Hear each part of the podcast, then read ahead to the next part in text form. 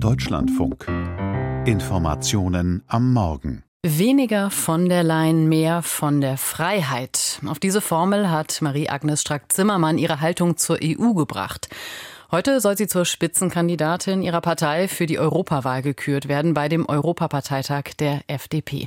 Ann-Kathrin Büsker berichtet. Europa einfach machen. Das ist das Motto, das sich die Freien Demokraten für ihren Europawahlkampf auf die Fahnen geschrieben haben. Und weil es eben einfach sein soll, hat der Leitantrag für das Wahlprogramm gerade einmal 24 Seiten. Am Sonntag soll es beschlossen werden, dann wird auch offiziell die Liste der Kandidatinnen und Kandidaten bestimmt, die im Juni ins Rennen gehen. Spitzenkandidatin wird eines der wenigen prominenten Gesichter der Partei, Marie-Agnes Strack-Zimmermann. Es passiert viel Wichtiges in Europa. Ich bin ein totaler Europafreak, betonte Strack-Zimmermann beim Dreikönigstreffen in Stuttgart.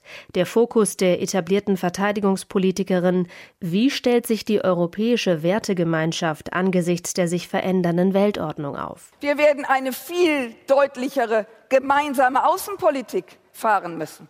Entscheidungen darüber müssten künftig mit einer qualifizierten Mehrheit getroffen werden. Die FDP fordert außerdem die Schaffung einer europäischen Verteidigungsunion als Zwischenschritt zu einer europäischen Armee unter gemeinsamem Oberbefehl. Ein zweiter zentraler Punkt, auf den die FDP im Europawahlkampf setzt, weniger Bürokratie. Weil wir vor lauter Regeln überhaupt nicht mehr wissen, wo vorne und hinten ist. So die designierte Spitzenkandidatin Strack-Zimmermann. So hatte Parteichef Christian Lindner jüngst etwa in der Agrarpolitik Brüssel als Problemstelle ausgemacht.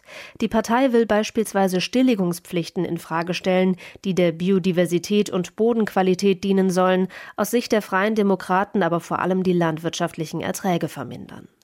Auch für FDP-Justizminister Marco Buschmann ist die EU für viel Papierkram in Deutschland verantwortlich. Ein Großteil der bürokratischen Belastungen stammt aus der Umsetzung von EU-Recht. Das ist keine Pauschalkritik, sondern einfach eine Feststellung. Diese überbordende Bürokratie, einseitige Belastung von Unternehmen, dies ist auch ein Argument, weshalb die FDP das EU-Lieferkettengesetz ablehnt. Mitte Dezember hatten sich die 27 EU-Staaten und das Europaparlament auf die Neuregelung verständigt, trotz der deutschen Zustimmung auf dieser Ebene wegen Widerstand der FDP im Bundeskabinett könnte Deutschland sich bei der finalen Abstimmung im Februar enthalten müssen.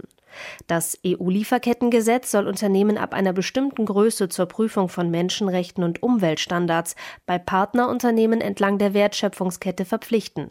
Deutschland hat bereits ein nationales Lieferkettengesetz.